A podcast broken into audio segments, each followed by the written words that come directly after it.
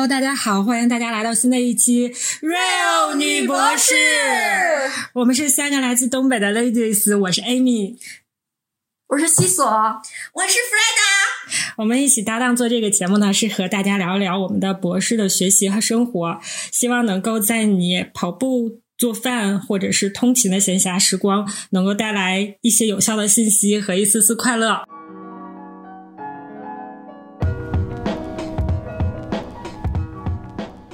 大家有没有看过啊？应该说吃过最近这个科研圈的瓜，就关于这个全国青少年科技创新大赛这个事情，就是说这个三等奖和一等奖可能都涉嫌说是因为父母在他们背后给给了过多的这种指导，然后让他们拿到了这个奖，然后被扒扒出来之后，发现他们的数据可能特别特别专业，写的报告也特别特别专业，然后实验呢也很专业，而且还是有毒的东西。就肯定就不像是小学生能写出来并且做出来的东西。然后 你说的是那个最近说的很多的那个，就是呃，就是什么基因敲除，小学生治疗癌症，然后另一个是喝茶，然后可以抗癌的那个事儿是那个啊啊啊！就我看这新闻的时候，我是觉得挺懵的，我觉得。挺逗，因为我就觉得这个东西，我也觉得挺搞笑。因为我就觉得不像是一个高级知识分子能做出来的事儿，因为你这个东西很容易就被人揭露了。不是，就是就这个事情，因为它是因为现在的这件事情基本已经完结了嘛，但是它之前是有一个就是报道的一个连续的过程，就比如说他最开始爆出来的就是啊小学生啊能够研究癌症或者什么的，你们的第一反应是什么？你们会觉得第一反应是他是。造假吗？或者是他是什么的吗？我第一反应是我靠，现在小孩这么厉害了，我去，我是这种感觉。当时就是我会想，有可能是真的，但我没想到他是做那种具体的数据，就是他可以说，就比如说是一个周边标题党这个，对对，比如说它是一个周边的，就是那种，比如说。就是一个调查性的一个文章，或者什么的那种，就我没想到是那种实验室那种，就是做到很很专业的实验做出来的。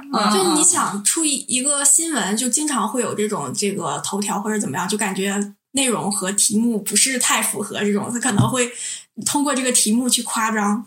然后所以当就是对，就当大家把这个事儿真的扒出来之后的时候，我就 我就我就觉得，对我就是觉得。他爸是傻子吗？对，就是别人那种感受，就是你已经做到这个份儿上。你要说你，比如说你是个商人，然后你去包装一个这个事情，你说我给我的孩子买个什么什么，然后你对这件事情这个科研的他的这个需要的专业度你并不了解，你是个外行，这个事儿我是 OK 能接受的。然后他的父母本身就是科研人员，然后就是就是做这个东西，他知道这个东西需要多大的专业度，然后他用这个来包装他的自己的小孩是个小学生去报奖。那评审的人看不出来吗？你等晚两年，你让那个他上了中学，比如说，我觉得要是高中生能做这个吧，还能忍，因为从小可能在他爸妈那个熏陶下，他这小学就在这，你说扯这些犊子，简直了，真是无语。我不太清楚，他们说这个得这个奖是有加分的，肯定是，肯定是为了这其实就是有加，现在就是就是，其实国家已经开始就是，比如说像咱小时候，我不知道你们，咱们小时候是那个什么奥赛奥赛啊什么的，然后就那个啥，现在奥赛已经是比较低等、比较低级的那种了，现在全靠就这种这种这种加分，好像是，嗯，全国性奖励呗，或者现在有有什么什么什么，类似于计算机啊、软件编程啊，就是你某一项，相当于就是某一项你比较加分的话，可以就是直接。就直接录取了或者什么，不用参加高考啊，或者不用参加，可能是他们想走类似于从小学就开始攒，这是不是要申请哈佛吧？人家不会看，我觉得人家这种可能看不上清华北大，看不上清华北大了已经。我觉得是，你看，哎，就是你看，就是就是咱们不是说咱们那个学校实验室不是呃有那个会有那些就从国内过来的那些，哎叫什么来着？忘了那个具体的名字了，夏令营之类的吗？就是这边那个夏令营叫什么？有点 summer school，不是，有点忘了，忘了叫啊，叫什么名字？反正就是类似于国内有一个专门的这种机构，然后就那些有钱家吧，我觉得不只是有钱嘛，肯定也是知识分子家庭的那种孩子，他们从小是不上学的，就不像咱们上小学、上初中这样一步步上学，他们就是他们不上学，他们可能是家庭教师或者怎么，然后他们就是到处各个国家。去参各种这种类似于夏令营啊，这种夏令营里面包括就是让孩子上手去学 SEM，呃 TEM，AFM。解释一下这三台仪器中文。说多了吧？他们做 TM 吗？呃，TM，但是是会肯定至少会参观，但是 AFM 和 SEM 是肯定要做的。然后，然后就是让他们上手去做这些，就这些仪器都是我在指导下独立完成是吗？就是比如说我教我带他们，然后我先给他们操作一遍，嗯不，然后他们操作，就跟咱们上大学学实验一样，就是老师给你操作一遍，然后他们你跟着老师操作，你再去做一遍，他们就是小学生啊。而且我们说到的这几台实验仪器，还不是普普通通的本科生就会用到的，就是大多数得得上了研究生才会用，本科生一般用不到这个仪器，就是基础性实验是没有这些的。对，就是毕业设计能用到。然后就是其实仪器还都是挺昂贵，然后操作起来很都得复几百杂，万的那种仪器吧？，对，操作也很复杂。反正反正，然后就是他们就是各个地方参加这种这种，然后不上学，然后好像是你参加这些东西以后吧，可能兰州他们是为了让孩子去，比如就真的是奔着哈佛就这种学校去的，然后就是让他们去国外读大学，然后呢，他们参加的这些夏令营啊，类似这些东西，在国外的话是算学分儿的。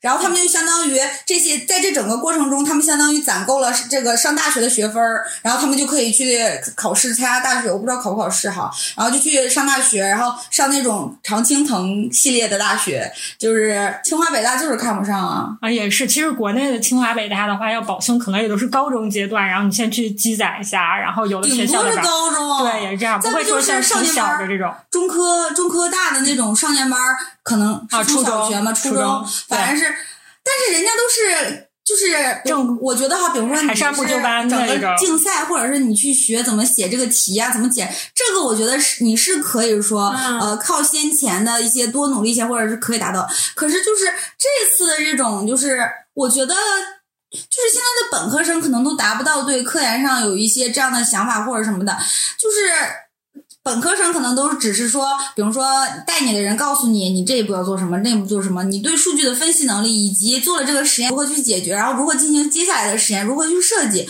本科生都达到不了的。嗯然后小学生，我觉得是我们没有见过天才。对，这个是不是太低估人了？就是是不是真的？就是虽然这件事情是造假的，嗯就是会不会说真的也有这样的小学生可以达到这种我记得物理学上有一个什么父子，就是什么就他们两个都得了诺贝尔奖是吗？是他吗？但是我记当时当年学到这段的时候，就发现他那个儿子也非常非常出名，比他爸爸还出名。然后当年他们两个一块儿研究这个时候就很年轻很年轻，但我不记得是多大岁数，但肯定也不至于是小学生。我觉得那种人就已经很牛。但是就是这个小孩儿，虽然说他可能是比他爸更厉害，后来，但是他肯定刚开始的时候是跟着他爸爸的，对对对就是不可能是独立的，肯定是他爸爸先带着，然后一点点的他培养了思维以后，开始有了自己的想法。我觉得就是你做科研，我觉得他的基石是你的知识储备，就是就比如说。你把，比如说你把那个那个，比如说钡离子和钙硫酸根放到溶液里面，它不是会产生沉淀吗？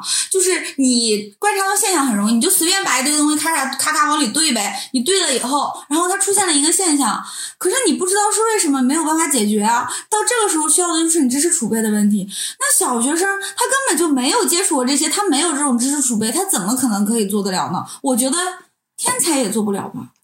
也不是，如果他这个人真很天才，就会有就是很小的时候，他们就会有那种书，就是那个什么趣味实验之类的，就讲一些连咱们可能现在不一定解释清楚的那些东西。我就记得原来咱们老板就给他家孩子打印还是什么看一本书，里头是碘化银，他说的是那种就是会做出来那种像雪花一样效果，是黄金叫叫黄金雨还是黄金雪？啊，那不就是小时候都喜欢做那种趣味实验？但是我我小时候没有，啊我你们也小时候也做过？我小时候也没有，也我不会做化学实验，对，小时候不会有，但是现在的小孩儿好像这种事情还比较正常，就是他们就是他们会有那种实验课，然后可能会做啊什么，就是类似于那种，就像咱们小时候做那个，哎，就是电，就是那个那个刮那个口腔的那个黏膜，然后去观察那个细胞，那啊，就是呃生物实验。对，咱们是这种类型实验，他们可能就是那种更多是趣味实验啊什么的那种了。就是这个，就是这个还好，就是这种吧。我刚才就是随便举个例子嘛，就硫酸钡这是很简单的。但是就是你去做实验的时候，他得到的那种，我就是想说，他得到的那种现象，他是解释不了的。即使他能去操作，他也没法解释，他根本就不知道是怎么回事儿啊。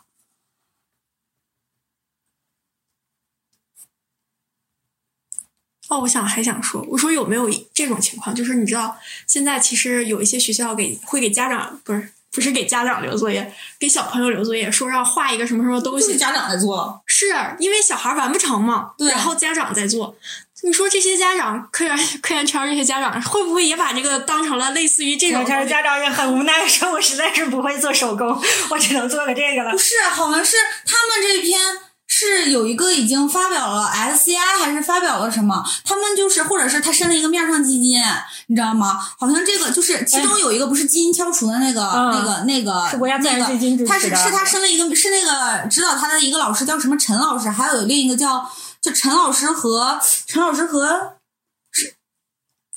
陈老师他姓？随便吧，谁在乎他姓啥？啊，反正就是两个老师嘛。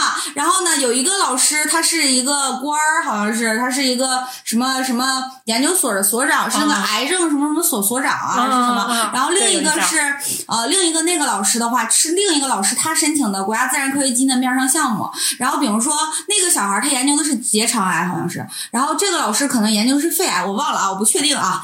嗯，就是其中另外一种癌症，只是换了一个癌症模型，然后其他的都一样，然后就是研究这个基因，这个基因可能在各种癌症上面都可以有一些影响。然后他研究的是那个基因在结肠癌，他面上是这个基因在肺癌，然后他让那小孩研究的是这个在结肠癌，就是所有的实验全部都是一模一样的。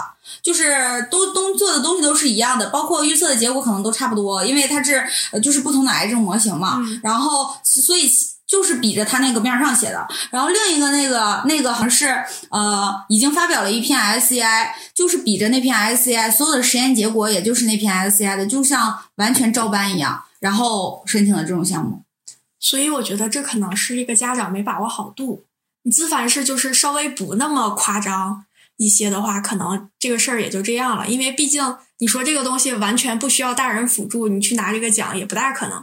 这就辅助过头了，数据都给了。你说是不是给他学生了？说哎，你看我儿子有个奖报，你说我想想，你把这个给他整完然后这个学生呢一下子就整过头我昨天了，啊，然后老师并没看，我我搜这个这个的时候，然后要不然的话，我真的就觉得这个人有点彪。我在知乎上，我在知乎上看了一个看了一个那个什么，看了一个就是那些说说就是网友搞了一些段子，然后就是在讽刺这件这件事情的。然后他有一个他有一个这样说的，嗯，其，实我觉得他们还有就是说，之前有类似这种比赛，它是什么呢？说是做一个防伪印章。我不知道这个小孩参加是多大岁数，但他就是比较取巧，就是感觉还挺有新意的，但也不那么难。用的是怎么去就是做这个识别呢？是取自己的 DNA 放到这个印章里头。你想 DNA 肯定是完全就是是一个可以识别的东西，不可能有其他的这个能取代它嘛，作为防伪。所以这个听上去感觉还挺靠谱，因为也不需要那么专业的知识，然后还有新颖性，你一听就觉得哎，好像是挺好的，啊，是吧？哎是吧这个还挺所以。这个应该还是挺好的。所以嗯，让我讲让我讲，我昨天在那儿看的特别搞笑，你查到了吗？你说让他查半天。三个博士互相吹嘘自己的研究成果。博士甲说：“我的成果发表了三篇 SCI。”博士乙说：“我的成果转化产值三个亿。”博士丙说：“这有什么？我的成果不仅受到了我的导师的肯定，我们导师的大公子还获得了全国青少年科技创新大赛的三等奖。哎，这真有可能是这样的。就真的，而且我觉得不可能是这个老师，不可能是他这个爹呀亲自做的，应该是他应该不是，学生做的，要不然这个爹实在是有点太彪了。就应该是他学生做的。嗯，我觉得现在发现也挺好，这告诉广大的科研工作者们，你们靠谱点儿。不是不是告诉科研工作者说别没事把活儿给学生干，学生学生靠不住。就你看那个这个这个这个那个什么呀，就这件事情，就是说说这个人他本身是有问题的，就是他自己对于学术本身是不够尊重的，嗯，就是。他他要知道，首先他是在做，他和我们还不一样。我们其实还是就是最底层的科研人员吧，我们只能叫称作科研人员。我觉得，但是他们的话已经是教授啊，已经是有着各种称呼，好像有一个是杰青还是那个是杰青啊，还是什么？他是有额外称号的这种人啊，就是他已经做到了一定程度和一定层次了，然后他他还可以如此的。可以用玩弄来说吧，就是他完全的不对这件事情是一种尊重的，他不觉得他在做科学，他在研究科学，然后他对他也没有敬畏之心，是他就把它当做一个工具，并且是让他孩子可以一步登天的一个一个工具而已。我觉得他本身作为他来说，他对这件事情的这个思路和这个这个想法就是错误的，从根本上就是有问题的，而不是单纯说他自己觉得说我没有注意到，就是我做过火了，我只是想让我孩子怎么怎么样，并不是的。我怎么不相信他就是即使他家孩子参没参与到这件实验里？且不说，就正常，你让这孩子参与到这个实验里，你只是说想让他培养他一些兴趣，然后培养他一些思维方式，这才是他的主要目的。但是他把这个成果给了他的孩子，并且还给他去报了这样一个奖的话，当你去申请一个奖项的时候，我怎么不相信你就是抱着去玩一玩的态度或者怎么样的？你一定是想要成果的，因为在这个整个的这个申请的过程中，一定也不是他家孩子完成的，一定是他或者他让他的学生去完成这件事情的。那他家孩子在里面起到了什么作用？没有任何的锻炼。练他没有任何的，就是能够让他孩子变得更优秀的这样的一个过程，他就是想要这个结果，就是想让他做或者他的学生去做，然后把这个成果给他家孩子，他就是在偷机取巧。而且这个东西吧，我刚才在想，这个东西也许是在那个他们这个圈子里面默认的。你想评审的老师难道看不出来吗？看不出来这个东西有问题吗？他如果能看出来的问题的话，他为什么还要给他通过？他是想卖给这个人一个面子，他还是就是怎么样怎么样？嗯，也是，平时老师也不傻，这一看小学生能做出来，所以你说这个东西有什么意义呢？就是他们设了这样一个奖，然后然后那个让这些就是能参加这种活动的人，一定不是工阶组或者是普通人家的，他一定是。非富即非富即贵的，不是有权就是有钱家里的孩子，然后他才能去去参加这种奖项。你想想，像咱们，可能咱们那个年代有关系。像我们小时候，想都不敢想这些东西啊，就是根本就不知道这种东西的存在。我觉得就是。就是他们一定是有权有势了，然后他们让他们家的孩子怎么怎么怎么样。就是现在对这个哈，就是都说哈，就是呃，知识改变命运。然后我来做这个第一代，就是我的奋斗是为了让我家孩子以后更好，或者怎么样的。但是现在他们已经，我觉得已经慢慢演变的完全曲解了这样的一个意思，就是你所做的成就，给你家孩子铺的路不是正经的路，而是一个要走捷径，然后想方设法的从其他旁门左道让你家的孩子变得更舒服的这样一条路。你说富二代、官二代，这叫什么严二代吗？学二代，这是，就是就是很多学校，我不知道别的学校了，就是我的母校，我们学校是，他们有一个有一个别称，就是这些学生叫做什么什么子弟，他们就是他们的父母是在这个学校里面当教授的，是在这个学校里面当老师的，然后他们的孩子在高考的时候可以有降段。就是录取本本校录取的时候可以降段是吗？不是研究生录，是高考。对对，我就说对校吗？不是，对对，就是就是他爸妈都有呀。对呀，我不知道别的学校是不应该是都有，我记得是有。就是他爸妈是这个大学的老师，然后你家孩子考这个就可以降段，没毛病。好像一般是一一本啊，或者是比一本高一丢丢就可以上的，可能本身这个学校要比一本高五六十分，但是你可能就呃高一点点，或者是差不多的够一本线了，你就可以上。他们叫做什么什么子弟，就是这个学校差这么多，我竟然都不知道。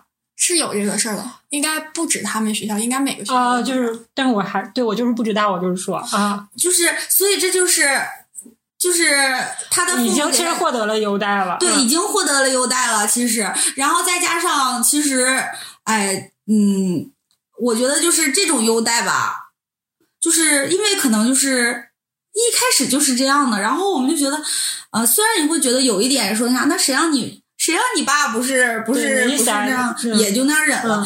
但是不是你这么想，只是给本校优待。万一我家孩子想考的更好呢？不一定非得是在本校。你要在二幺幺当当个老师，你就让他上个二幺幺，你不是还想让他上九八五吗？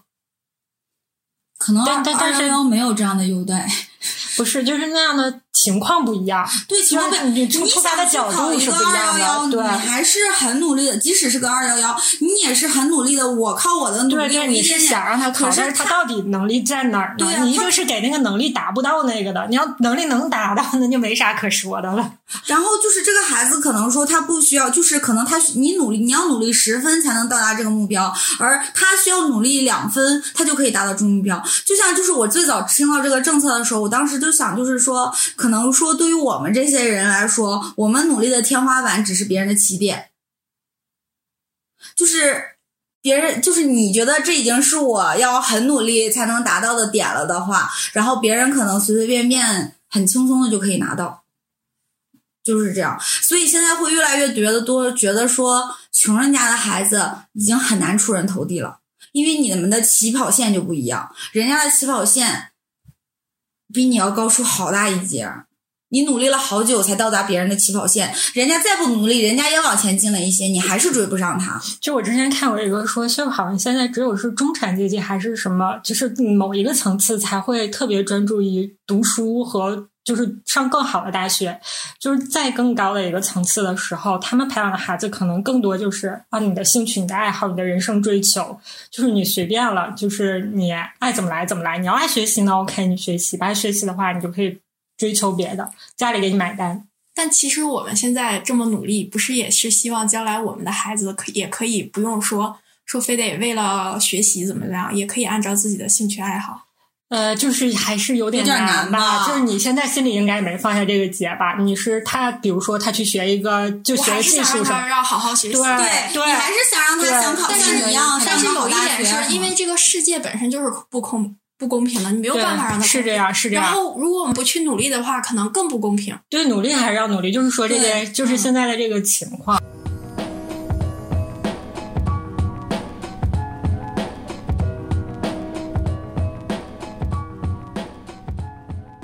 虽然我觉得我还是希望我的孩子应该是还努力，然后考一个好学校，但是我感觉我周围有些同学，包括我老公，他会觉得。你非得考九八五吗？二幺幺就上了就不行吗？我跟你说，这不是你和别人的差别，这是男生和女生的差别。一般女生会比较往上钻这个女角尖。我身边的同事都是这样。家里管孩子一定都是女的。我家孩子就上最好的幼儿园什么的。就是父亲就是永远在学区房什么这种事情的时候没有那么着急，母亲就已经非常焦虑了。然后我之前还我之前还看过香港的一个采访，就是采访采访香港的，就是。算是中青年人吧，就是有小孩的那种，然后他们就会说，他们说，其实，在香港，如果你不买房、不养孩子，你就会过得很轻松、很愉快。那让我去香港吧，我可以不买房，我本来我也不想要。那你在这儿不买房不养孩，你也能过得挺轻松，就是这样的。就是觉得全，然后之后，然后旁边的爸爸就，然后他们那边就是更夸张嘛，就是他们要为了上好的小学，不都是得要那种面试家长面试制的嘛？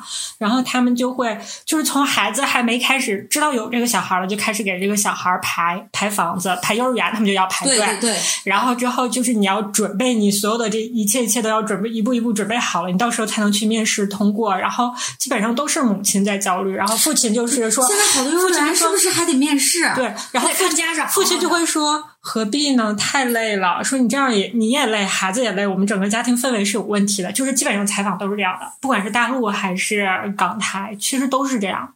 那也许说的有道理。我说我那个同学，他也是个男生。对我身边的同事什么的也是这种，就是男孩就会说，就我有一个同事嘛，然后他就会说，他他哥哥是北大的，然后他是一所就是九八五二幺幺的这种就是程度，然后他就说，他从小就能看出他跟他哥的差别，然后他说，但是我会觉得我在其他的方面我可能是有。天赋的，比如说，如果让我去修车，我可能现在会是一个特别牛的一个，就是就是车辆修理的一个技师。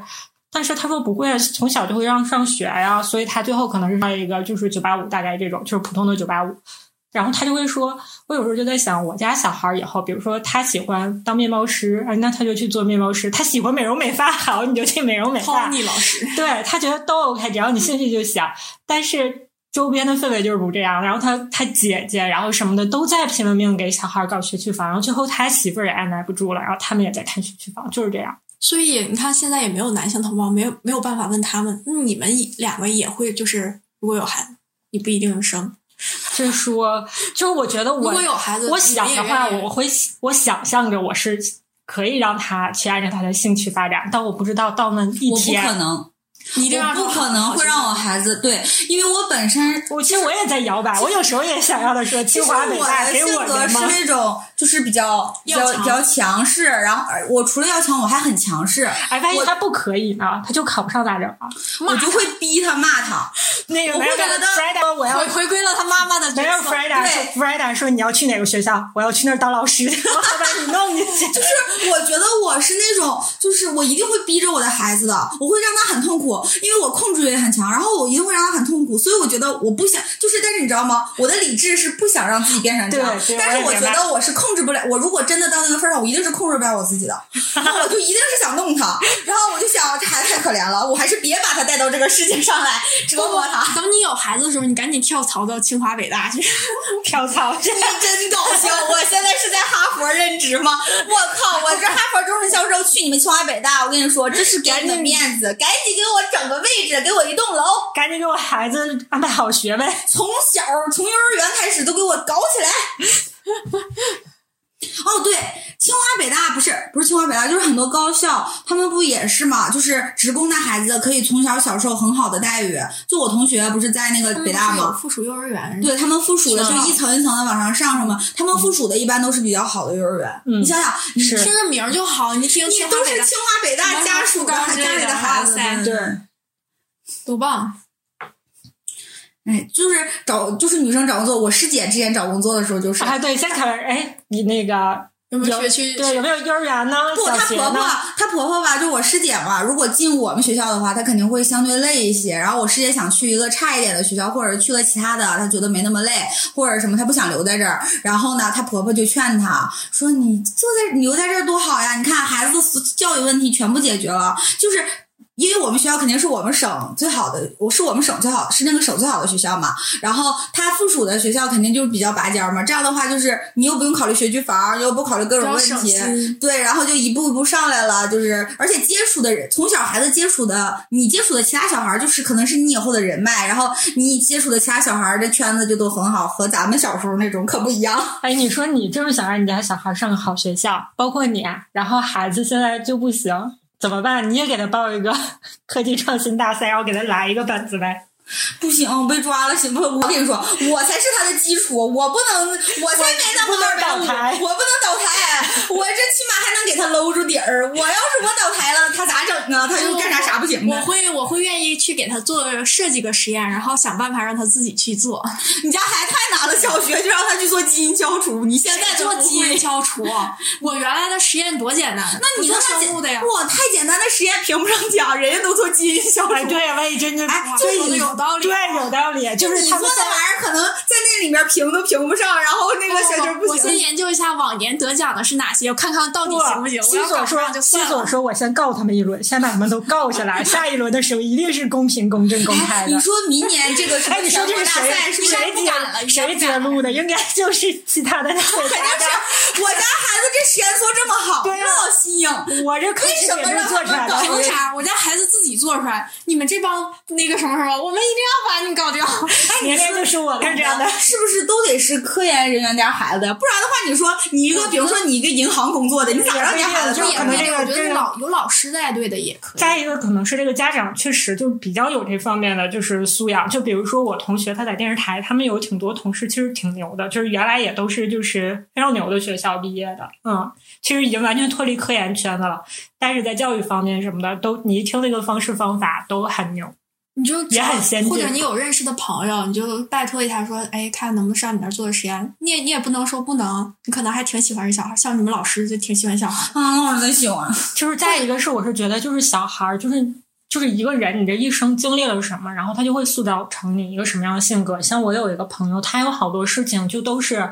就是家里想办法帮他，就是有人呢帮他处理了一下，然后成的。然后他从小就会觉得这个事儿你就得有人。我小的时候，我原来还会觉得不对，我不听。然后但后来会发现，有的事情是这样的，是因为我们的经历嘛，我们会觉得这个事情是一半一半的，你的自己的努力也是挺重要的。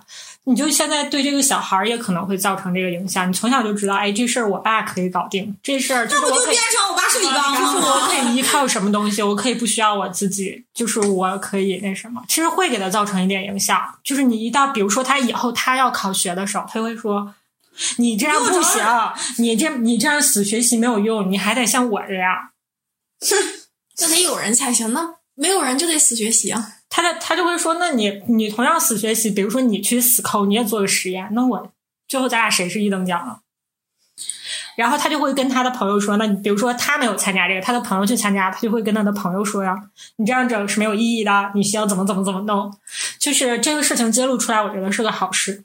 其实现在特别是小孩儿，已经开始越来越多的，就是你看现在其实学术圈之前说娱乐圈贼乱、嗯或者怎么样，我觉得现在学术圈的各种事情已经完全掩盖。哎，我觉得这两年学术圈发生了好多事情，然后呃，感觉已经出来嗯已经快盖过这个娱乐圈的那种那个啥了，就是三天两头就有三。天两头就有事儿，什么？现在我觉得这个老师搞女学，男老师搞女学生，女老师搞男学生，这种事情已经是一个就是没什么大不了的了。你看看现在已经被这种事情学术不是没什么大不了了，就是老就是做这些事的那些老师会觉得没什么大不了了。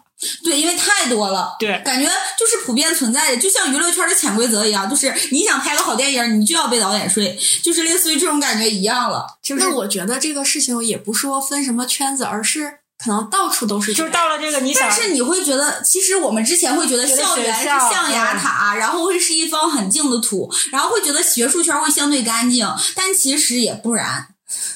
它并没有比娱乐圈干净到哪儿去。你就像你要你要跟你，比如说你去当小三，或者是你去呃跟老板睡呀、或者是你找什么跟别人怎么样啊，就是搞暧昧啊，或者什么这些东西去换取实验数据、换取实验文章，和就是这些明星去睡一宿觉，或者是怎么样的去换取一个角色，换取一个好的剧本儿，没有什么区别。就像是舒淇说那样，我要先脱了，我在我我怎么脱下下来那些衣服，我再怎么把它穿上，是这种感觉。但就是学生我觉得可能还是有区别，因为是如果是一个怎么讲呢？你如果混娱乐圈的话，也许因为我觉得。娱乐圈是有一点潜规则更难一些，但是如果在科研，就是我觉得，如果科研圈现在再不控制的话，它一直一直这样发展下去，娱乐圈儿也不是一开始全都这样。你看，就是你听，你看那种像早期他们讲的，像之前我看那个《向往生活》，那个什么周迅他们讲，或者他们那会儿就是感觉接角色其实更。纯粹一点，更单纯一点，就是好像也不是说非得怎么睡着或者怎么样，就是像宁静那样的，对，你看宁静那样的五五五马长枪的，完了之后，他他他不是接了也挺多戏嘛？他他他刚出道的时候很牛的，他只不过是后来因为身体不好，好像是、他就、嗯他就渐渐淡出了，不怎么接那个戏了。但是他之前就是，你想他这种性格什么的，又不会讨好人，啊不太那啥的，所以就是觉得说，嗯。可能那个时候就娱乐圈也没那么乱，然后演变成现在觉得这么乱的这种状况。如果学术圈不加以控制，慢慢慢慢的这种，就是我觉得娱乐圈这样吧，它它其实也就是再烂，它毁不到什么程度，因为它不会毁到一个什么。但是科教不影响一个国家的命脉。科教兴国呀、科技啊、科学啊这些东西是决定一个国家的发展的一个很重要的东西，它是国家的一个基石。如果在如果当科学都开始腐败的很严重，然后就是科技上都可以通过就是利益来交换，包括数据上就是漂亮的数据可以随便造假，然后什么东西可以随便搞，就是这个东西是你的，可以不是你的，也可以是别人的，你做出来的东西可以去给别人或者怎么样。如果都变成这样了的话，全靠就是关系，靠什么谁睡谁啊，或者是就是这些。乱七八糟的这些交易来去交换科研成果啊，我觉得这个国家就要完蛋了。如果继续这样的话，就是学我觉得学术圈儿还是要相对纯净，一定要控制。如果它像娱乐圈儿那样的话，就完了。而且我觉得学术圈儿打击打击是可以有希望控制住的。我觉得大部分的人还是胆小一点儿。对，因为就是现在，因为没有没有那么放肆，然后再加上就是大家会觉得，就是我觉得最开始入语学术圈的人，一定还是很有初心的。就是虽然不是说像我，我觉得我啊就不会说什么我是为了国家的进步发展啊什么不到这么高的层次吧，但是我会觉得说学术上这个东西还是要一就是一，二就是二，还是要严谨和就是诚实的，就是行就行，不行就不行，或者是怎么样，我还会是我们还是有这种心态的。我觉得就是刚开始，我觉得刚开始。其实包括现在那些院士，比如包括那些很有成就的人，他们最开始应该也是这样的，只不过一点点的制度上，包括他经历的事情什么什么，慢慢的可能是有一些变质了或者怎么样的。如果你控制，或者是你把这个东西控制的很好的话，之后的话，就是大家也都觉得，那我就不应该那样，我就就是应该怎么怎么做的话，控制住了，它就没有什么问题了。嗯，挺有道理。哎但是之前并没有就是报道出来这么多东西，那是不是说明现在确实是在重视了呢？也也是在重视的，但是我是觉得互联网大家往外爆，往外爆不一定就是重视了。你看很多事情其实爆出来了，最后被解决了吗？就就最简单的，就是这个学生被性骚扰这个事情，就有几个被处分，真的处分了。对啊，就只是爆出来而已。要不就让你几年不能招生，还有就是都不用说是性骚扰，就是那些压榨学生，什么给他接小孩儿，又给他干这干那的，给他取衣服，给他干这干事儿干那事儿的那种，就这种私人的事情的这种，天天使唤他，包括呃压榨学生啊，或者什么到极尽变态程度的这种老师，不也还是就是压榨学生这个事情，我觉得就是是应该要重视起来的，因为。现在得抑郁症的人多多呀，但是就是没有，就是你看，就是这个学生，比如说跳楼或者怎么样了，然后或者是什么事呢？当然会有的是有这个学生自己的原因或者什么，但是基本上没有老师会因为逼学生这个事情有多任何的处分，因为这个东西是无法衡量的。就是学生觉得我被压的已经。我要我要死了，我受不了了。但是老师觉得我没有啊，我就是正不正常，你就是应该这样干或者怎么？哪个老师不这样啊？对啊，哪个老师不这样啊？就是这个度啊什么的没有界定，包括性骚扰这件事情，我给你发了几条微信，怎么了？这能证明什么？我怎么你了或者怎么样的？就是这些东西都没有办法界定，而且导师的权利，其实我觉得现在导师的权利越来越大了，并不是什么好事儿。你像清华现在不是不要不要那个叫什么？不要文章了，然后直接就可以毕业，什么？那还不是我老师想让你毕业就让你，老师压着你不让你毕业就不让你毕业。导师的权力太大了，那学生就不敢去惹老师。我想不想要学位？这么多年我就想要这个学位啊，但是我拿不到这个学位怎么办呀？然后就会不敢得罪老师啊，或者是怎么样的？我觉得就是我如果被我的老师性骚扰了的话，我觉得我不见得敢去刚，就是因为我想要这个学位，就是因为我没有那么，如果我爸。是学二代，我是学二代，我可能就敢刚了，就是就是因为你这个东西你很迫切，然后你你迫切的想需要它，然后你自己又没有你自己又没有后台，你没有那种背景去抗衡，你可能就觉得我忍一忍，我就忍过这两年，我就忍忍它，我就能拿到这个学，拿到学位我就远走高飞，我就拉倒了，嗯，可能就都是这样，很有可能，就是现在想想觉得是很无法忍受的。但是，一旦到那个真的到那个份儿上了，然后你要他如果没有做的很过分的话，可能就对他只要没有非要强暴我，我觉得我可能都能忍。就是你摸我一下，你搂我一下，他也不会怀疑，不会咋？你搂一下呗，回去洗个澡。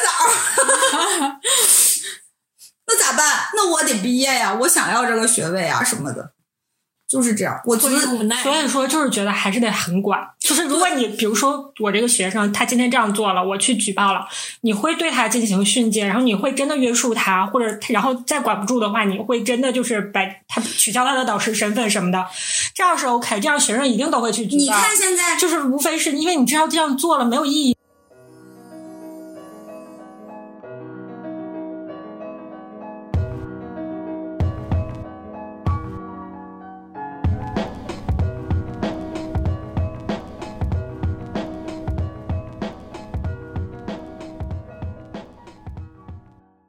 抓那个腐败嘛，其实现在我觉得应该是好很多。对对对，虽然肯定还会有一些的，但是我觉得应该是要比不抓强。对，不抓强。就是最开始是怎么？不就是把那些人抓下来让他们落马吗？你你必须要有落马的人。大项规定就是真的。就是你要有杀鸡儆猴的这件事情，这个这个这个东西吧，你有这个措施吧？就是就是制止一点是一点，就是你让你会让这个圈的人认为认识到。你是可能会被弄掉的，你做这件事情是可能会受到惩罚的，而不是现在这个都走这些那个什么，就是旁门左道，或者是他就是走这种擦边球，他觉得，嗯，就是很有可能没事儿啊，就有事儿的人他太太那个什么了，太少了。我们出个人大代表派弗瑞达去讲讲这个事情。就是我觉得，就是学术圈儿，学术圈要管和那个就是管这个官儿的这个腐败，我觉得是同样重要的。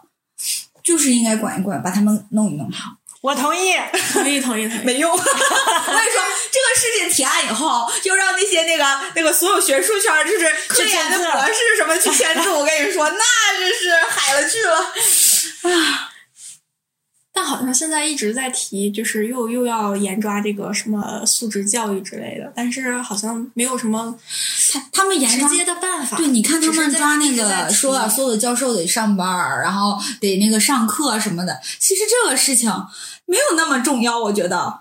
就是这个导师上不上课呀？其实就是那些老老师啊，他上课呀，可能只讲的是基础知识比较多，但是他对新兴的东西，他可能说，因为他不是亲自做实验，而且他接触的可能没有那么多，没有那么就是经常看文献啊，或者了解目前的一些动态啊什么的，他可能对这方面还相对弱一些呢。就是年轻的老师也不代表就讲的不好，或者是怎么样，他也可以讲一些基础知识，然后再加上一些新兴的东西，就是也不会很差。就是这个东西，我觉得他该抓的他不抓，他老抓这些，真是的。但是你想，就是这个素质教育，就包括德育，它就很一个很说不清楚，没有办法界定。就是因为没有办法界定，所以你像不像分数或者科研，你发个文章，德育吧，写一篇那个长论文发表一下，不是讲写写你怎么扶老奶奶过马路什么的。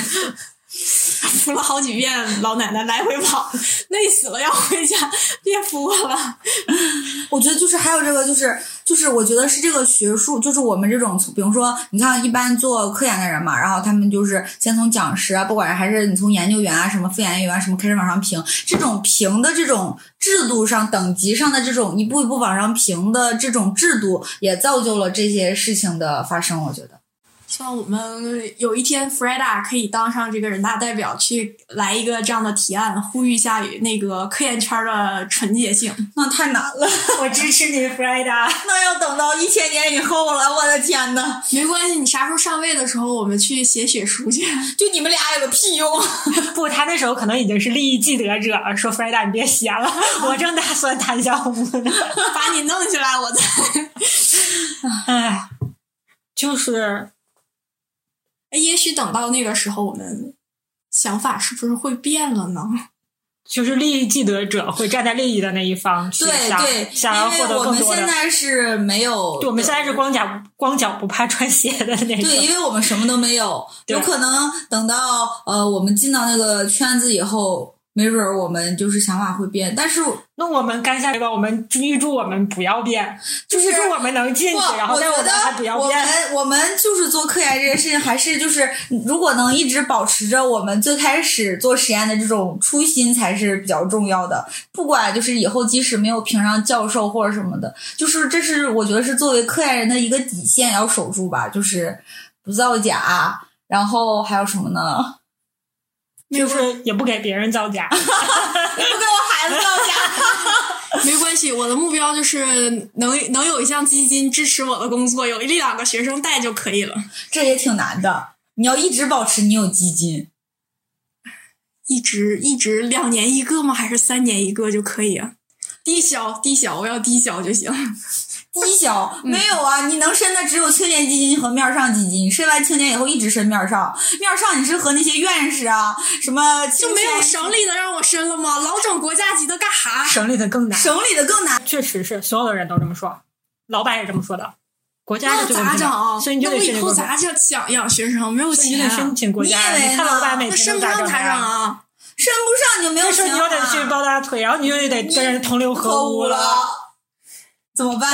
你如何保持你的初心？这杯水喝不上，我们就想干杯，干不上了，要得让那个西索想一下，他怎么养学生，他挣不了钱。